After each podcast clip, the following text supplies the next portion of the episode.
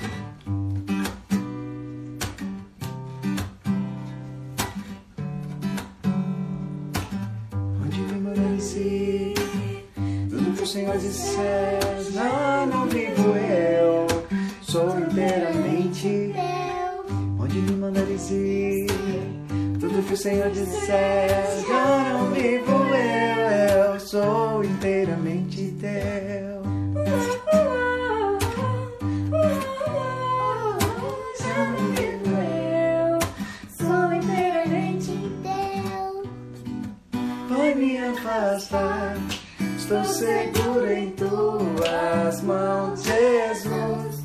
E eu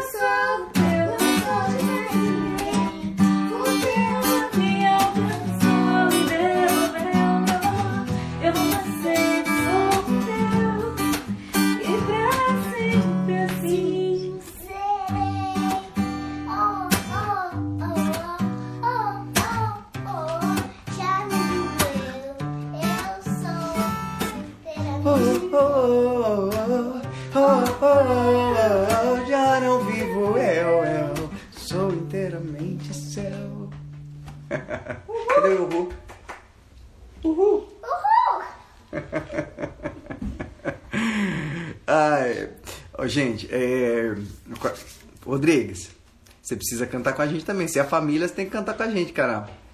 Rodrigues é meu cara queridão, assim, trabalhou comigo, é um cara que Deus me deu, assim, esse Rodrigues está conosco hoje aí, um cara que o Senhor me deu. Eu falo que me deu porque é, uma coisa que eu acho muito legal nas coisas de Deus, assim, é que muitas vezes o planejamento não funciona. O planejamento humano não funciona para as coisas de Deus.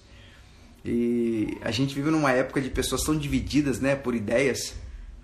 É, Deixa, eu, deixa eu ver se eu lembro qual que é o nome da música. Minha esposa sabe. Ela tava aqui fazendo aqui a. Como que é o nome da música? É Sou Teu, Rob. O nome da música é Sou Teu. Não, não sou teu não, Rob. Mas a música, sim, o nome da música é Sou Teu. Eu, eu, eu gosto muito de, de, de, de falar sobre isso, sabe? Essa, essa questão de. O Rodrigues é um cara que tá aí com a gente aí. Assim como vocês, eu tenho muito carinho pelo Rodriguinho, tá aí também. Na verdade, eu gosto de todo mundo. Marilda. Marilda é a pessoa que eu sempre vejo na igreja, o Emerson, né? E Estela. São vocês, assim, a maioria de vocês eu, eu, eu tenho sido muito abençoado por vocês. É uma coisa que eu tenho que compartilhar com vocês.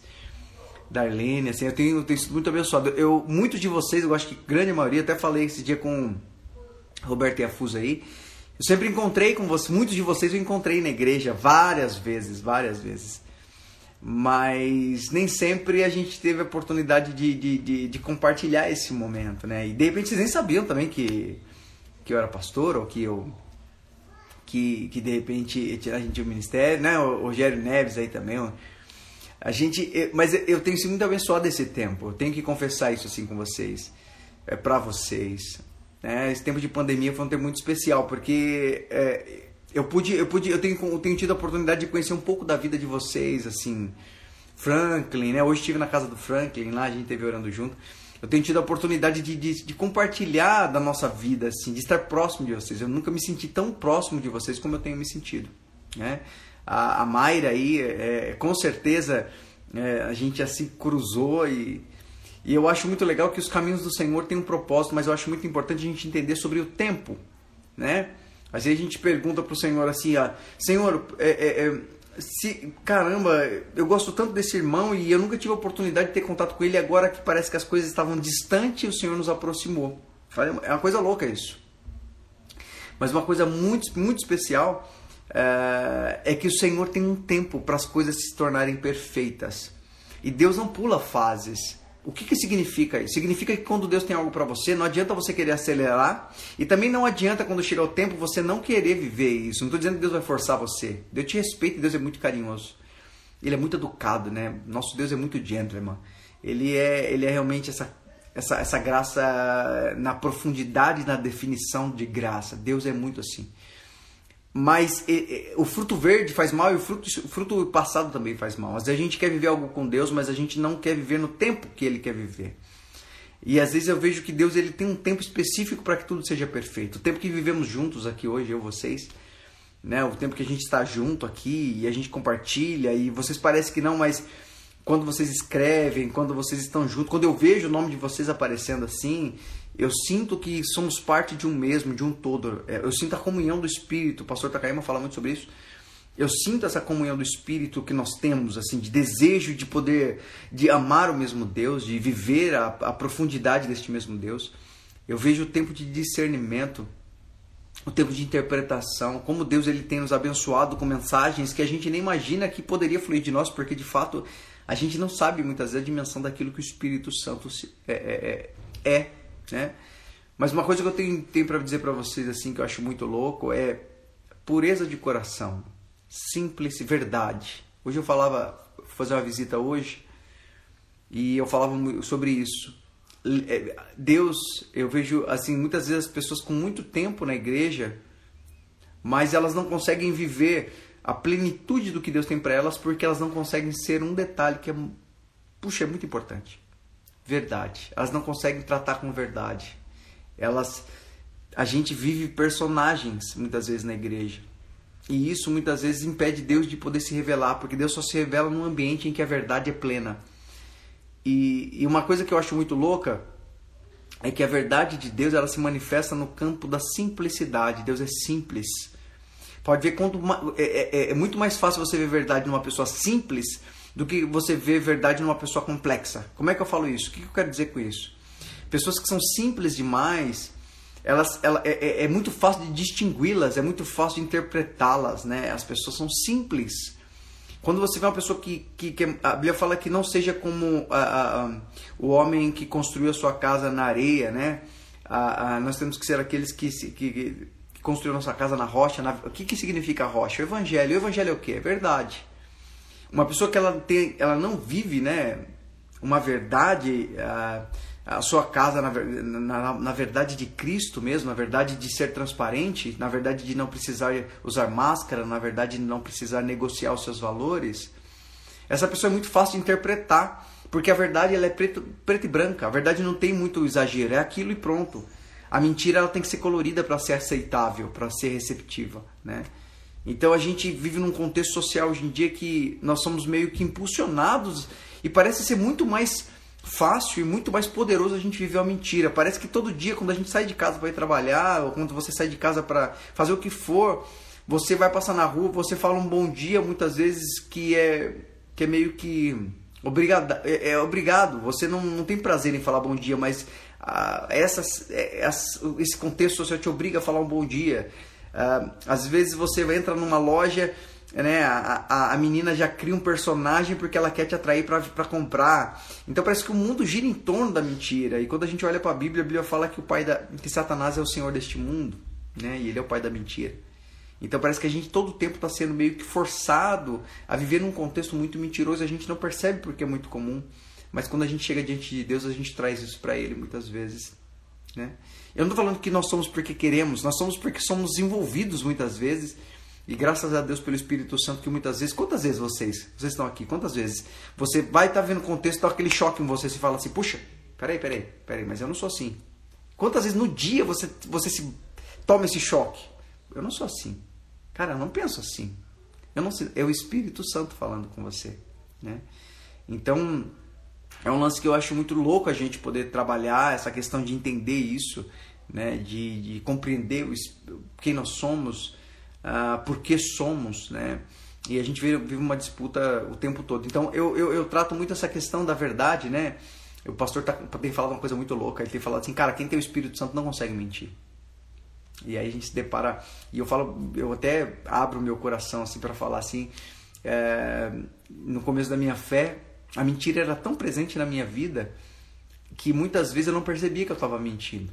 Hoje, é, porque isso é escolha, tá? Viver a verdade é uma escolha. Né? Você, é uma escolha. Escolha porque você tem duas opções. Tem a opção de viver a verdade, mas também tem a opção de viver a mentira. E hoje, por muitas vezes, assim, eu estou conversando com alguém, quando eu vou falar alguma coisa que eu percebo que eu vou aumentar um milímetro ou que eu vou diminuir um milímetro, o Espírito Santo fala, eu sinto assim essa, esse choque, sabe? Esse, esse, essa voltagem celestial que diz assim, ó, fala a verdade, né? E, e, eu acho isso muito legal conversar hoje com uma família e, e eu, eu, assim, quando a gente trocava uma ideia, hoje a gente falava sobre isso. Quanto, quando muitas vezes a, a mentira ela é a opção que nós recebemos com com uma ideia de, de, de bem, sabe? A mentira que vem maquiada de bem. Como? Por exemplo, quando você não quer magoar uma pessoa, a primeira opção que vem na sua cabeça é o quê? Não, não fala isso não, não fala o que você vai falar não, porque eu sei que é verdade, mas não fala porque você vai magoar essa pessoa. E aí a gente opta pela mentira como se Deus se agradasse disso, como se Deus estivesse concordando com isso. Na verdade, isso é uma armadilha.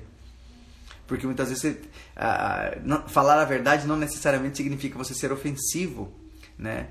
Então nós somos tratados assim, sempre, sempre com esse entendimento. E a gente meio que se tornou parte da nossa cultura, entre marido e mulher, né? Entre amigos, entre irmãos, né? A gente, as nossas intenções, a gente negocia sempre. E eu falo isso porque a gente vive dessa maneira, né? E quando o Espírito Santo nos abraça, nos aconchega, né? A gente, ele começa a ensinar pra gente quão produtivo e quão, quão importante e quão necessário é que a verdade seja a manifestação para que Deus possa se relacionar e se, se revelar. né? Deus, e quando Ele olha para nós, Ele busca a verdade em nós. E isso é muito importante que a gente entenda. E a verdade nem sempre é agradável de se manifestar. E nem toda verdade você precisa manifestar em público, mas verdadeiramente você tem que escolher a verdade em todo o tempo. E eu acho isso muito louco, porque a gente, às vezes a gente, por exemplo, que é uma coisa interessante, quantas vezes Deus te pede para fazer algo e você você não quer fazer, mas também você não quer ter a tua mente, como é que eu faço? Você não quer se sentir assim, você não quer ter a sua mente ah, ah, incomodada, então você forma um personagem. Não, não, não, eu- Deus entende meu coração e eu sei que Deus quer isso, mas, mas Ele me entende, ele, ele, ele tem misericórdia de mim e a gente usa palavras que realmente definem a pessoa de Deus, mas não no contexto daquele contexto. Né? Ah, mentiroso patológico, exatamente. E, e realmente a mentira ela, ela se torna uma patologia. É por isso que Jesus diz: Conhecereis a verdade, é verdade? Te liberta. Você pode entender assim: Conhecereis a verdade verdadeira, e, e, e, e a verdade vai te curar, vai me curar. Né? Então, é, eu acho muito legal, muito especial e muito importante a gente compreender isso. Deus tem uma palavra só. Deus tem um jeito só. E a gente precisa, mas como assim jeito só? Deus não é criativo? É extremamente criativo, mas quando se diz de verdade, ele não negocia. Não existe a verdade a meia verdade. E Deus quer, quer poder falar isso com a gente. Ele, Deus está querendo nos abençoar. Deus está querendo se revelar para mim e para você. Mas muitas vezes a, a verdade não, não, não, ainda não, não teve liberdade para fazer parte da nossa escolha. É muito difícil, gente. Quando a gente vem de um contexto, como nós vimos, né, a maioria de nós, ou todos nós, e a, a verdade se torna uma prática né, cultural. Mas a gente vive uma cultura diferente hoje, a gente precisa entender isso. Então, eu, acho muito louco pensar sobre isso. Esse, te esse tempo desde março, né, que a gente está aqui na live trocando essa ideia e falando um pouquinho sobre isso, basicamente tem sido trocado ideia e tem sido expresso essa ideia de verdade, valorizar a verdade, ser resposta pela verdade. Né? Eu achei muito louco. Hoje eu fui visitar a família e eu, tava, eu preguei um dia aqui na igreja. Um desses dias eu falei um pouquinho sobre a questão de eu usar terno, né? Eu, eu, eu realmente não porque eu fiz força, mas eu sou um cara que eu nunca tive minha vida inteira, eu sempre tive um frisson terrível oposto com relação a terno. Eu nunca gostei dessa ideia de terno e tal. E um dia Deus falou comigo. Eu falei, Senhor, mas é uma. E a gente pode falar isso, sabe? Eu, eu acho isso muito louco Deus que a gente pode falar isso. Eu falei para Deus, Senhor, mas terno? O Senhor não fala na sua palavra, né? É... O Senhor não diz na tua palavra que, que tem uma roupa específica para o pastor usar? O Senhor não diz na tua palavra que eu tenho que usar uma roupa, a não ser espiritual, né? Que tenha roupas brancas e tal, mas não tem, tem nexo. E se fosse para escolher uma coisa em questão disso, a gente tinha que usar, usar um puta de um saião, né? A gente podia usar. E aí eu falei, Senhor, isso aí é tudo, né? Isso aí é tudo ritual, pai. Usar terno é tudo ritual, não tem nada a ver outra coisa, Senhor. Eu vou te falar a verdade. Na Europa é coisa linda usar terno porque lá é frio.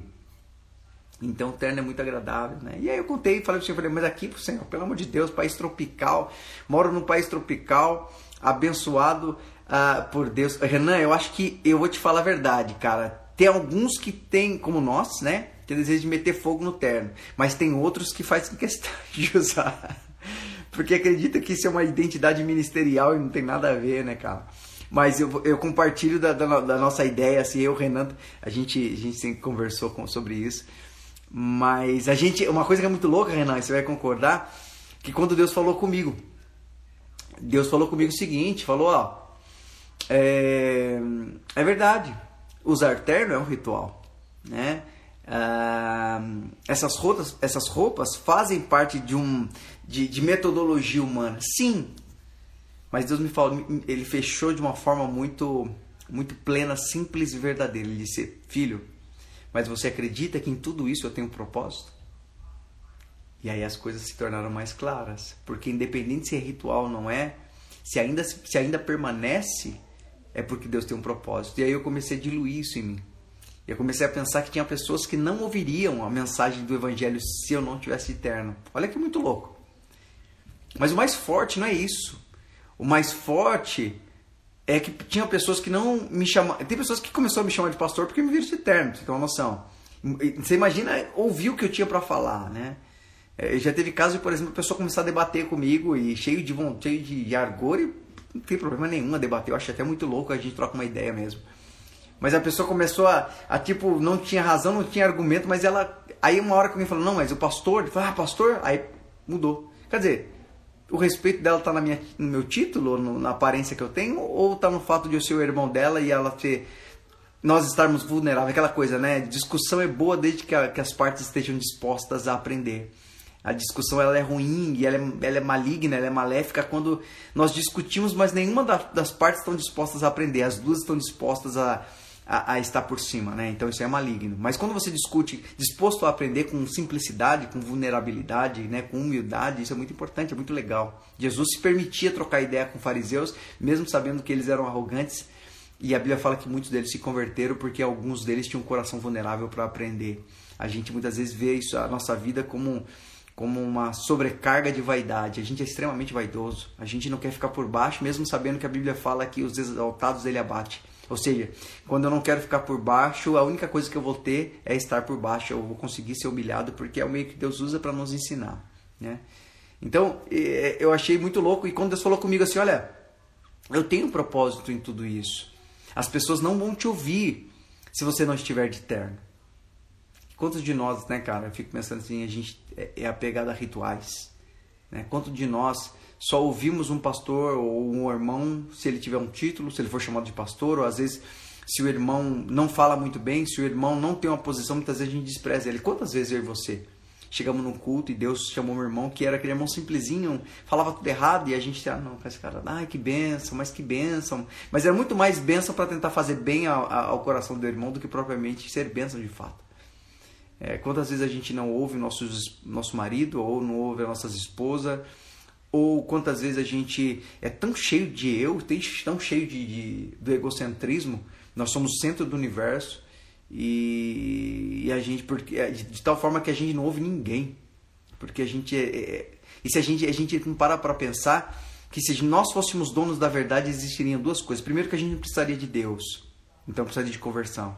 E segundo, se nós fôssemos donos da verdade, nossa vida era tão boa sem Jesus, né? Então a gente começou a, começa a pensar um pouquinho sobre esse tipo de coisa. Eu acho muito louco a gente pensar sobre isso.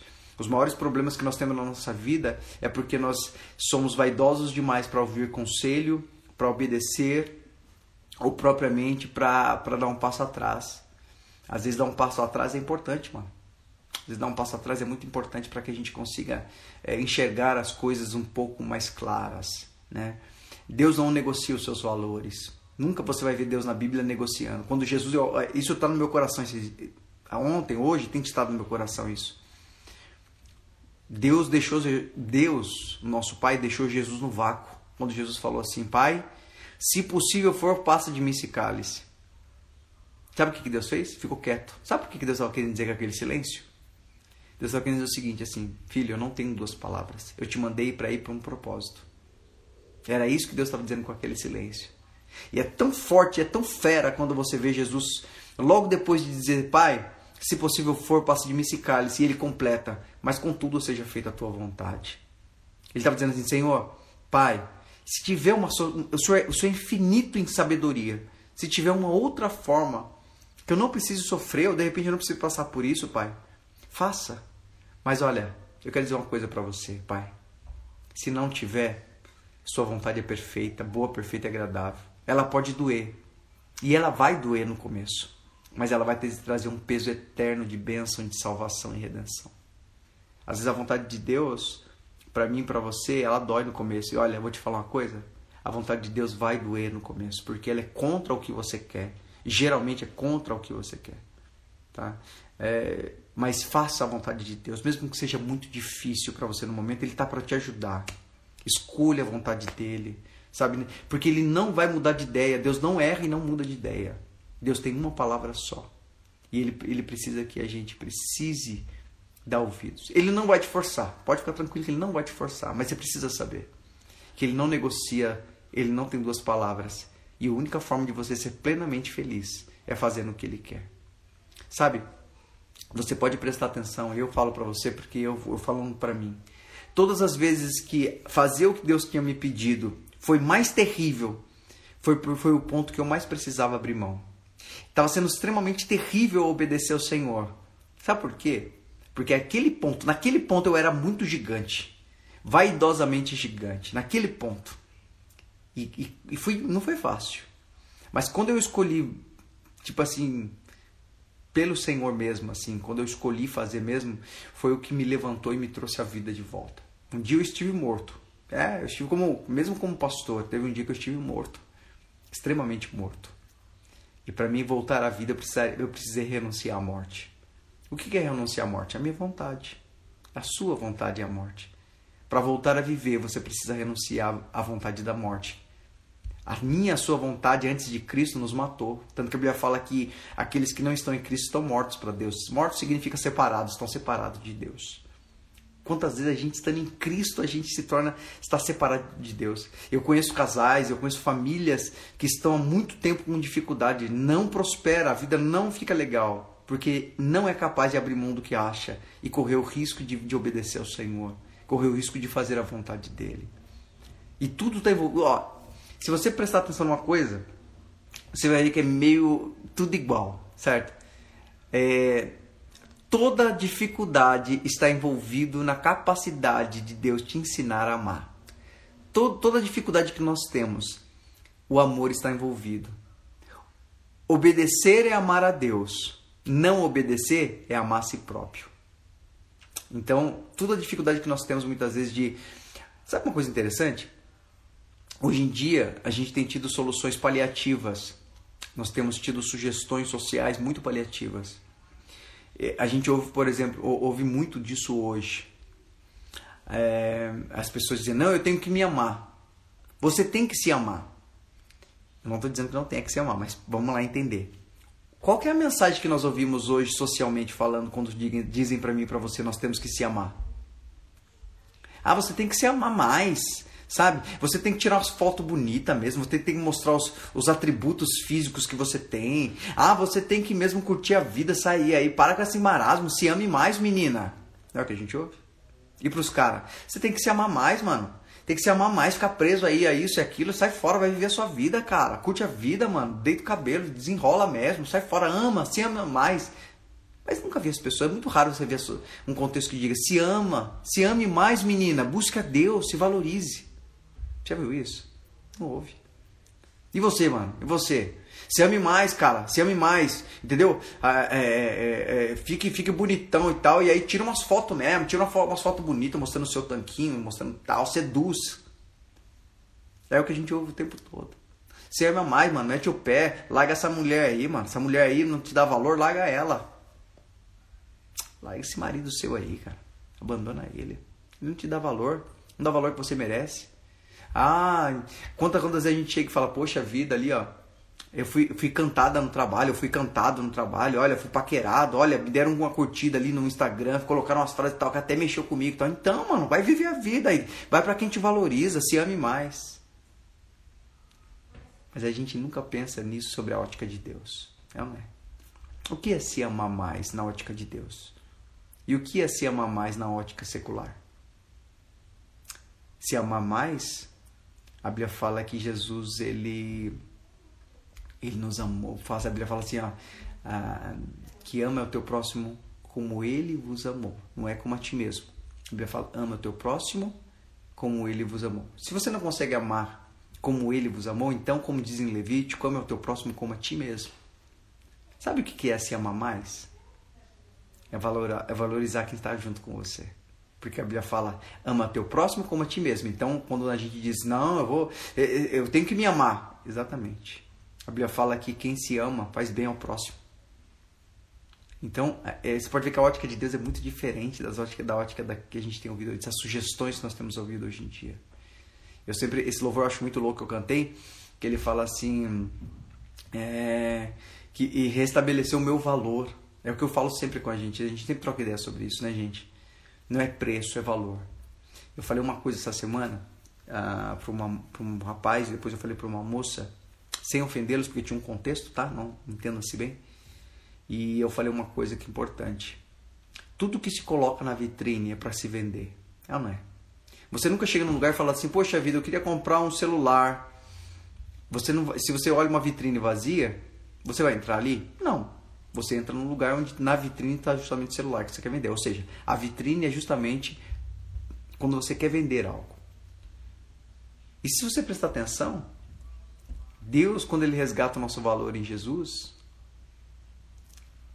uma coisa que é muito louca, quando Deus resgata o nosso valor em Jesus, Ele está dizendo para você: Eu te tirei da vitrine.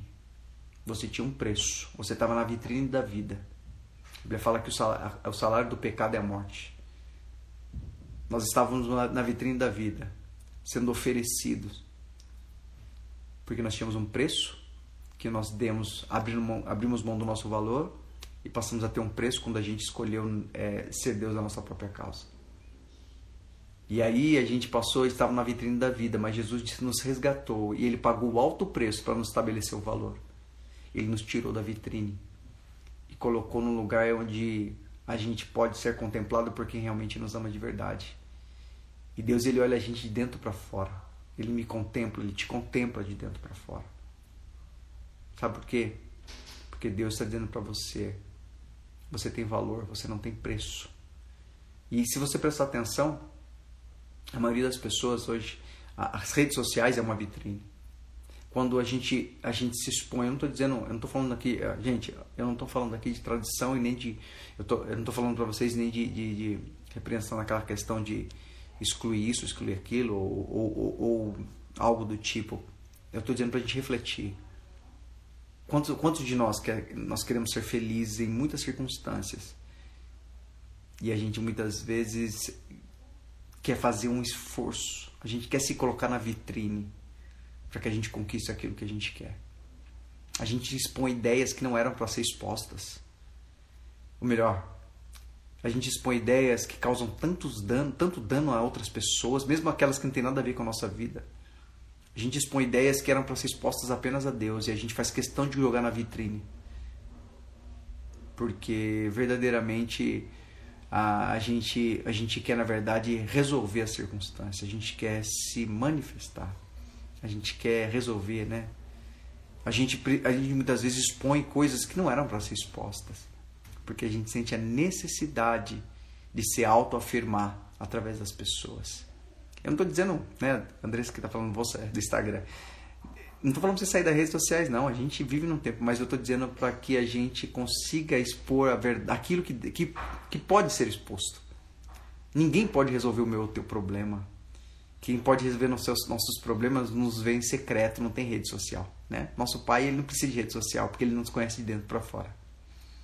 A gente precisa é, é, é, entender isso. Eu acho muito legal que a gente compreenda isso, sabe? Ah, as, as, pessoas assim, esse tempo atrás, as pessoas falaram assim: Poxa, pastor, mas então quer dizer que eu tenho que, que, tenho que. Eu até assisti, não sei se vocês já assistiram. Quem não assistiu, pode assistir. Quem quiser assistir, né? Na Netflix está passando. A Netflix também é outra é, promotora de, de ideias sociais que não tem nada a ver, mas fizeram um documentário chamado O Dilema das Redes Sociais são os caras que fundaram algumas das redes sociais, eram CEOs dessas grandes empresas, e ele, eles começam a compartilhar o que, que eles queriam, qual que era o propósito deles criando a rede social. Então é muito legal assim para a gente ter uma ideia. E eu não estou dizendo isso, não estou dizendo que você tem que sair das redes sociais, não estou dizendo isso, estou dizendo para você usá-las com os olhos de Cristo, de verdade. Compartilhar o que é eterno e o que pode ser compartilhado. A gente precisa de verdade entender isso. Eu estava falando um tempo atrás, estava tendo um tempo de discussão, né? E a gente falava sobre conceitos sociais e tal, né? E, e aí a gente começou a entender umas coisas interessantes, que na verdade a, a rede social muitas vezes, e eu falo de redes sociais, mas eu falo também de fofoca, que é uma rede social sem que o número de pessoas maiores possam ver, vamos dizer assim. E a gente, eu comecei a falar um pouquinho sobre, a gente estava discutindo sobre isso e falávamos um pouquinho sobre uh, como a rede social ela manifestou o que estava oculto no coração da gente, né? O que, que é, é, é, como a rede social ela causa isso? Mas não é a rede social em si. É que nem aquela coisa, o dinheiro é ruim? Não, a Bíblia fala que o amor é o dinheiro, a raiz de todos os males. Você amar o dinheiro, sim, você amar o dinheiro significa que você está colocando é, ele sobre é, como Deus, como Senhor da sua própria vida. Mas o dinheiro em si não é ruim. Né? As redes sociais é ruim? Não, não é ruim, que a gente está aqui agora trocando essa ideia e batendo um papo aqui sobre essas questões. Mas a gente tem que de verdade entender que, que a gente tem que usar tudo, não só redes sociais, mas tudo que a gente puder. Segundo, sem perder a nossa identidade, sem vender a nossa identidade. Isso é muito importante. O que você é em Deus só pode ser respondida em Deus. O que você precisa como resposta, só Deus pode te dar essa resposta. As pessoas não podem. As pessoas estão perdidas e confusas. Como alguém confuso, a Bíblia fala como um cego pode guiar o outro. Como uma pessoa confusa que nem mesmo se encontrou pode guiar, pode te dar a resposta que você precisa a gente precisa aprender a ouvir quem tem a resposta que nós precisamos. A gente precisa aprender, sabe, a não querer respostas fáceis. A gente precisa aprender a não querer respostas que nós queremos ouvir, é não é? A gente muitas vezes quer ouvir aquilo que a gente quer ouvir. E toda vez que, que falam, ó, eu vou falar uma coisa para vocês. Quando você ouve algo de, dos seus pastores, dos seus líderes, do próprio Deus que você não gostaria de ouvir, essa é a verdade que você precisa ouvir.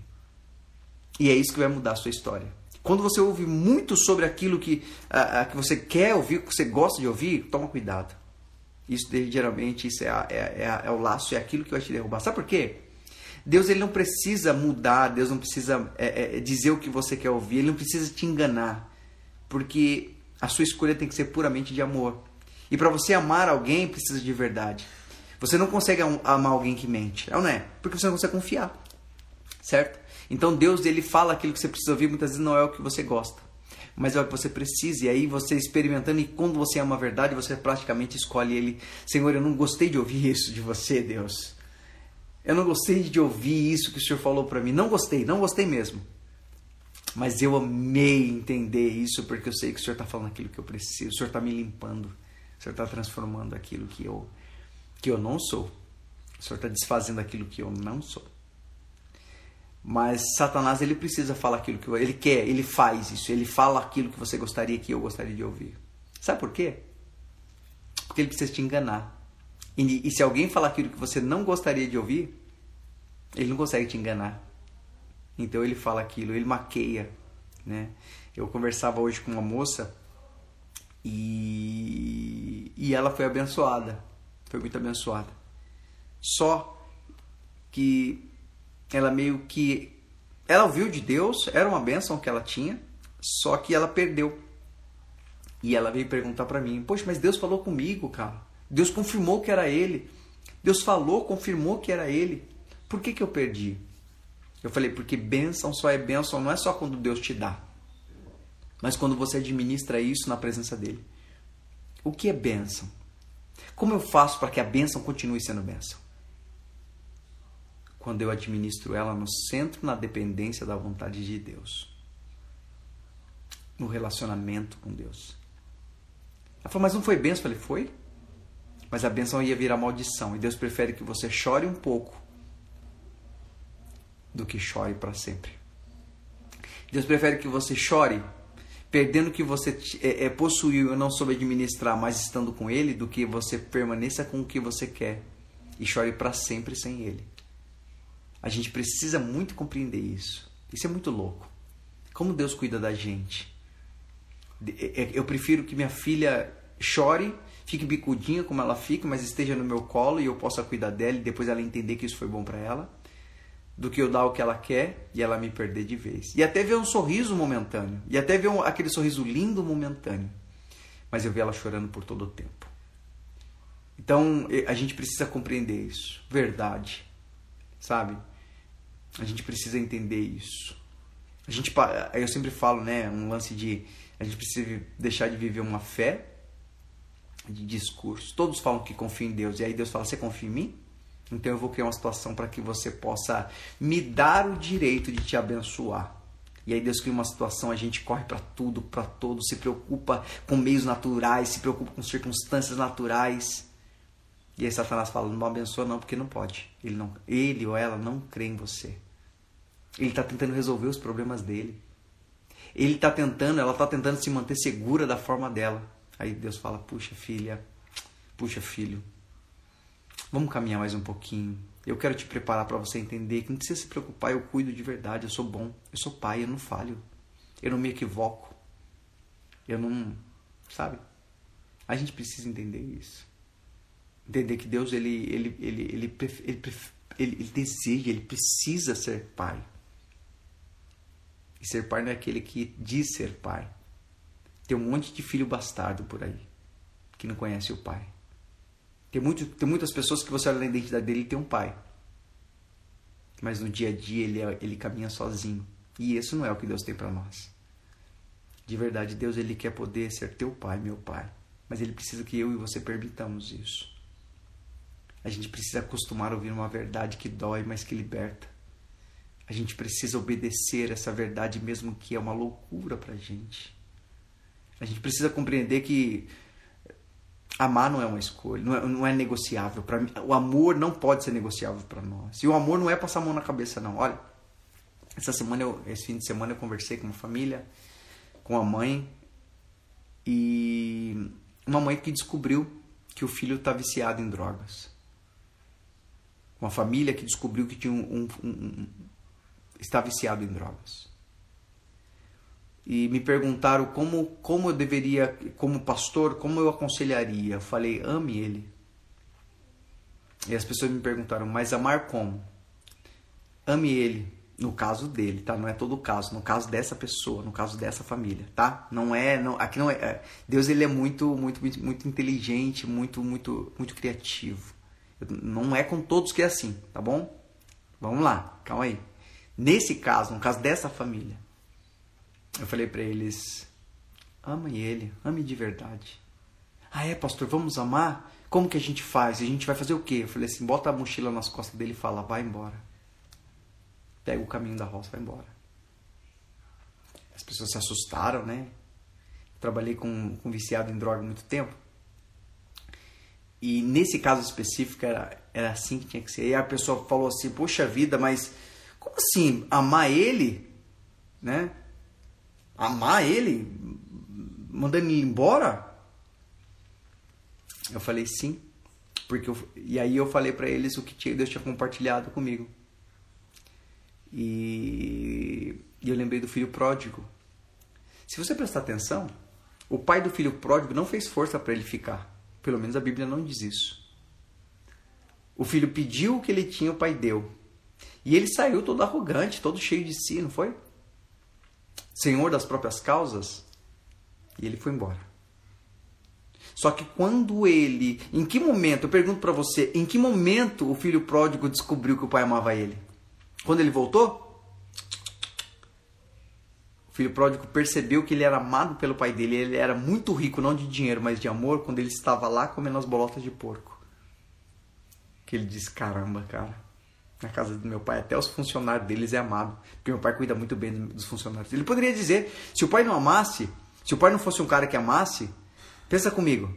Ele poderia dizer o seguinte: Ai caramba, eu tô aqui comendo bolota de porco, vou voltar pra casa do meu pai pra ser um funcionário. Não, não, funcionário não. Meu pai chicota os caras, meu pai bate nos caras, deixa os caras passando fome. Meu pai não respeita o funcionário, então é melhor. De... Lá aqui é a mesma coisa.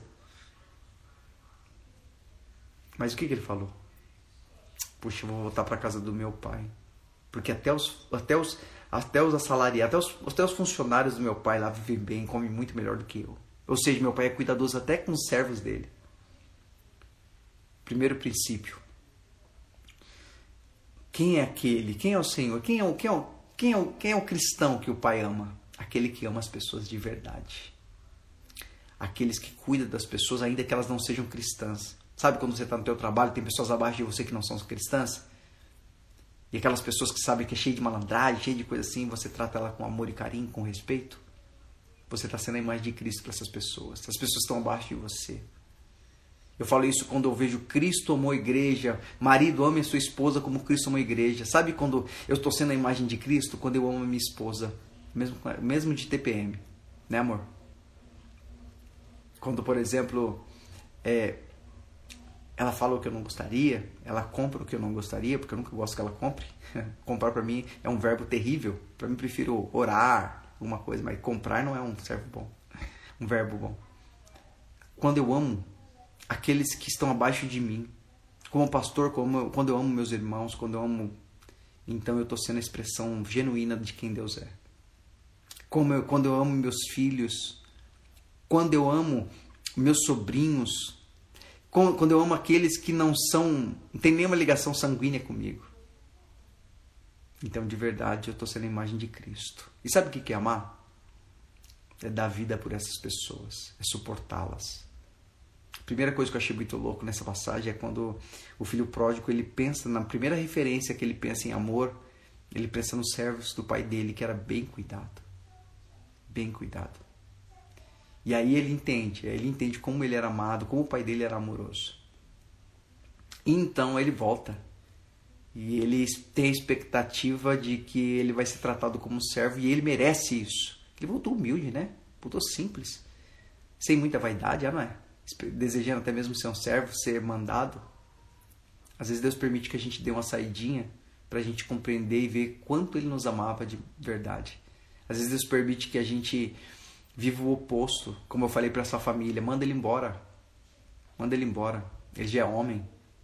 Ele é homem para fazer as escolhas ruins porque ele é homem para fazer as escolhas, as escolhas ruins, não é? Ele, ele, ele não soube uh, valorizar porque vocês amam ele, mas ele colocou vocês em risco. Ele, ele tira o dinheiro que ele poderia abençoar vocês e ele está usando droga porque ele valoriza muito mais quem está lá fora do que aqui dentro. Então ele precisa conhecer o amor de verdade. Ele precisa ver o amor de longe para ver como o amor é maravilhoso. Eu falei, bota a mochila nas costas dele, manda ele, manda ele embora. E eu acho isso muito louco porque quando o filho pródigo ele chega na casa do pai dele, quem que está esperando ele? O pai insistentemente amoroso. Deus é muito insistente em nos amar. Deus não, ele não perde o controle, ele sabia que o filho voltaria. E quando ele olha para o filho dele e diz: Olha aí, pai, nem olha para mim, deixa eu dormir lá com os servos, porque é, é, é, o máximo, é maravilhoso eu poder ficar com eles, porque eu sei que eu perdi tudo, mas o, o que eu mais perdi foi a tua confiança, foi a tua, a tua presença. E o pai do cara fala o quê? Você é meu filho. E isso, o título de servo, o título de CEO, o, o título de diretor, o título de esses títulos, título de pastor, o título de diácono, o título de que for, o líder do evangelismo, o líder da, da, das cadeiras arrumadas, o líder não sei do que, o, o, o, título de presidente da república, o título de, de, de, de policial mais. Todos esses títulos você perde. Todos esses títulos podem ser tirados de você. Mas o título de filho ninguém pode tirar ainda que você queira. Se você chegar e dizer assim, olha, meu pai, eu a partir de hoje não sou teu filho. Mesmo que eu queira fazer isso, eu não sou teu filho. Quando forem olhar no seu documento, vão ver que mesmo que você diga que não é filho do seu pai, você é filho dele. Ah, não, Biro, mas eu vou entrar na justiça e vou mandar tirar. Tranquilo. E aí quando fizerem teste de DNA, ah, não sou filho de fulano, não sou filho de ciclano, não sou filho, eu não sou, eu não sou, não tem, olha no meu documento, eu não sou filho dele. Aí falam para você, vamos fazer o teste de DNA para ver se você não é. No seu DNA vai estar registrado que você é filho dele. Filho é o único título que você não perde. É por isso que Deus, ao invés de chamar você de anjo, Deus chamou você de filho. É por isso que Deus pagou o preço de filho, dando o filho dele, Jesus, para comprar filhos é o valor de compra de filhos. Porque Deus, se Deus quisesse que nos fazer de, de nós é, anjos, que já seria maravilhoso, ele teria mandado qualquer anjo. Ele pagou o preço de anjo por um outro anjo. Mas se ele deu filho é porque ele queria dar para nós algo que ninguém pode tirar. E é um bem permanente ser chamado de filho. Você é filho de Deus, independente de onde você esteja, como você está independente disso. Por isso não se apega ao que é passageiro. Tem alguns títulos que você se apega, eu me apego, passageiro, joga isso no lixo. Esquece, não esquenta a cabeça. Se tirarem de você, se não tirar. Mas ser filho de Deus é algo que ninguém pode tirar de você. E quando aquele cara chegou e olhou pra cara do pai dele, certamente quando ele olhou pra cara do pai dele, ele falou: Putz, mano, nossa, gastei mó grana, saí com as primas, mano, fiz um monte de besteira. Ai, Senhor, olha, eu não quero nem olhar pra você. Posso pegar meus paninhos de. Meus paninhos velho aí, posso sentar, posso dar um paninho só pra me dormir lá no, no, no curral. O pai dele olhou para ele, tenho certeza, cara, tenho certeza que, que ele chegou de cabeça abaixo, esperando a pancada e desejando até uma pancada. E o pai dele faz o quê? Pega no queixo dele, levanta ele e diz: Filho, olha para mim. Você é meu filho, cara. Isso aí você não perde, mesmo independente do que você fez, você não perde, você é meu filho. Olha, faz o seguinte: troca a roupa dele, dá um anel para ele, fala: Entendeu? E ele disse: Olha, pai, entendi.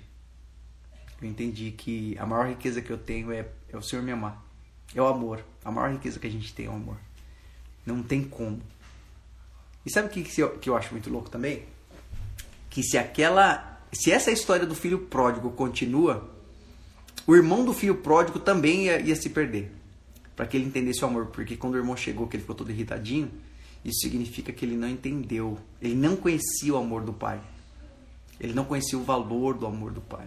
Então, é um lance assim que eu começo a pensar hoje em dia e eu começo a pensar, não discurse, para com o discurso de dizer que você ama a Deus. Para com essa conversa. Mostre com suas escolhas que você ama a Deus. Sabe quando você tem aquela pessoa que te persegue? Sabe quando você tem aquela pessoa que você não aceita e você está muito tempo lutando para não aceitá-la? Ame-a. Aceita ela. O seu amor vai mudar a história dela. Se eu disser que eu amo a Deus e não o meu próximo, o meu irmão, meu vizinho, meu filho, minha esposa, o bandidinho ali da rua, o político que eu odeio, se eu disser que amo a Deus e não amo esse cara, eu sou mentiroso. Isso é a Bíblia que diz. Eu sou mentiroso. Porque como é que eu posso amar a Deus que eu nem vejo, sendo que aqueles que eu vejo eu não consigo amar? É ilógico eu falar que eu amo alguém que eu não vejo. Por isso, correr o risco de, de, se permitir ser amado por Deus. E a maior prova de que você receitou o amor de Deus é quando você ama as pessoas à sua volta. Então isso é muito louco a gente entender. Você que, né, que é obreiro na igreja, você que, sei lá, você que não tem cargo nenhum na igreja, mas você é um cara que tem uma posição de respeito no seu trabalho. Lembra disso. Não existe, não existe nenhuma posição maior do que essa na sua vida. Não se permita ter uma posição maior do que ser filho de Deus. E ser filho é ter o mesmo DNA dele. E ter o mesmo. No, no DNA de Deus está: eu dou a vida por aqueles que eu amo. Isso foi o que Jesus veio expressar. E eu estou dizendo para você que tem, tem amores, os amores que mais valem a pena são os mais difíceis de se viver. Porque tudo tem as suas proporções. Então eu acho muito louco a gente entender isso, eu acho muito louco a gente compreender e, e eu sempre quando eu falo para Deus assim, Senhor, eu te amo, eu já tenho na minha consciência. Eu procuro buscar aquele que eu tenho um pouco de dificuldade de estar perto. Porque a minha palavra eu te, te amo, ela só vai chegar até a presença de Deus se ela for acompanhada da minha atitude. De eu me amar menos para amar, amar aquele que é difícil, amar aquele que não fez muito bem. Eu não estou dizendo para você que é, amar não é passar a mão na cabeça. Hoje em dia se prega um amor muito mentiroso, né? Que é um amor que eu sempre brinco, né? Que é um amor que forma sem vergonha, né? As pessoas acham que amor é passar a mão na cabeça, é concordar com tudo. Não, não é concordar, mas é não desistir também. Entende? Ah, o amor, hoje as pessoas pensam que essa questão de. Hoje as pessoas criam um monte de gente sem vergonha acha que amor é aquela é o amor de Deus. As pessoas acham que amor de Deus é aquilo de, de concorda com tudo. Não, é, tudo é amor, cara. Tudo é amor, tudo vale. Não, amor tem princípios. Eu te amo ao ponto de não concordar com você, mas também de não desistir de você. E não é desistir no sentido de formar as pessoas, né? Mas uma coisa que é muito importante, eu não desisto de você. Um amor que uh, o amor ele precisa de referências. Como é que as pessoas vão amar se elas não têm a referência do que é amor? Porque o, Tudo virou amor hoje em dia, né? Tudo, tudo, virou amor. Ah, é amor. amor. Então o que, que as pessoas precisam? O que, que eu e você. Não, o que, que nós precisamos? Sério. Cara, pra perguntar, Bira, o que, que a gente precisa para encontrar o amor verdadeiro, genuíno, o amor de Deus? Referência, certo? Nós temos que Jesus, ele mostrou. Se eu amo a Deus, eu dou a vida por aqueles que me perseguem. Olha, detalhe, aqueles que te fura, aqueles que te esbofeteia, aqueles que te tem que amar esses. Tem que amar esses. Muitas pessoas, essas pessoas aí são más porque elas não têm referência de amor. E se você despreza essas pessoas, se você manda elas embora, significa como, que essas pessoas vão ter amor? A referência de, de amor de verdade. É muito fácil falar que ah, aquelas piriguetes, é muito fácil falar que ah, aquele cara é vagabundo. Então seja referência de amor para mudar a história dele.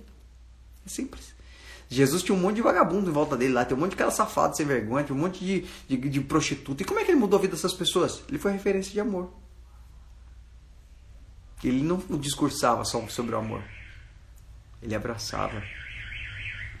Aqueles que cutucavam ele, eu não sei se vocês sabem a história, mas na igreja católica tem o São Longuinho, né? Todos sabem aqui, né? Eu sei que muitos de vocês fizeram isso, né? São Longuinho, São Longuinho.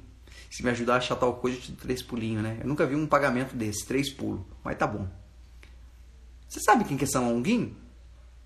São Longuinho era aquele cara que furou Jesus do lado. Na verdade, o nome dele não era Longuinho, é porque a palavra longning, ou longning, é lança. Então a história conta que aquele cara que furou Jesus com a lança, furou lá de Jesus com a lança, ele era um soldado romano. E que depois daquele momento, quando ele furou Jesus e que ele viu que o sangue de Jesus jorrou sobre ele, ele viu Jesus, Pai, perdoa porque não sabem o que fazem, ele disse assim, verdadeiramente se era filho de Deus. Sabe o que a história conta? Que esse cara, depois desse dia, ele abandonou, ele, ele desertou do exército romano e ele fugiu para Antioquia. E ele foi pregar o evangelho e o exército romano pegou ele lá e matou ele lá. Por conta ele foi um desertor do exército. Se permita isso. Se permita, deixa Deus mudar os seus caminhos. Né? Deixa Deus mudar a, sua, a sua concepção. É, é, é esse lance que eu acho muito louco em Deus. Né?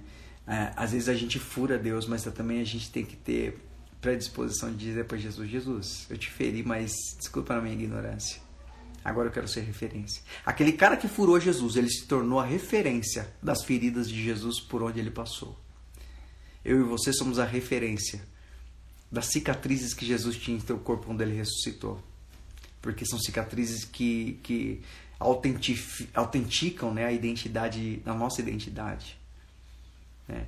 E aí você fala, Bira, mas é tão difícil. Claro, não era para ser fácil, porque se fosse para ser fácil, precisava de Deus, né? Mas Deus ele entende e ele quer compartilhar, quer que você permita que ele te ensine a fazer isso. Deus não está exigindo de você que ame, você tem que amar. Não, ele está dizendo assim: ama, meu filho, é o melhor caminho, mas eu não consigo, pai. Eu posso te ajudar? Posso, posso te ensinar? Você se permite aos pouquinhos, né? Você se permite? E ele cuidadosamente nos guia para isso. Então, eu acho muito louco isso e eu acho que verdadeiramente o amor de Deus tem que ser aquele que o mundo fala de amor, mas um amor mentiroso não existe. E eles precisam de uma referência. Eles precisam ter uma referência. Então seja a referência do amor de Deus para as pessoas. É que nesse tempo atrás falaram para mim, poxa, mano, é... ah, mas Deus não me ama porque eu sou homossexual? Eu falei, claro que ama. Ah, então, então as pessoas falam que não me ama. Eu falei, então estou falando errado, ele te ama. Ele concordar com suas atitudes é outra mas te desprezar jamais e te amar sempre.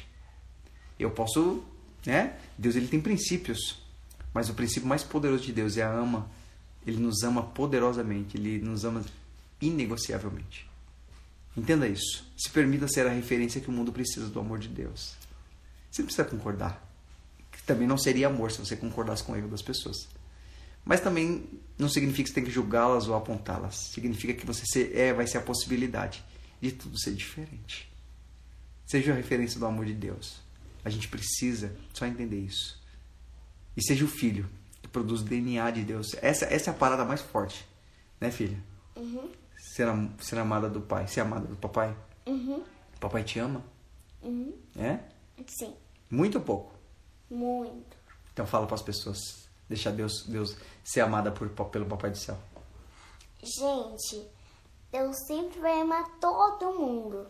Poderosamente. Deus abençoe. Tchau.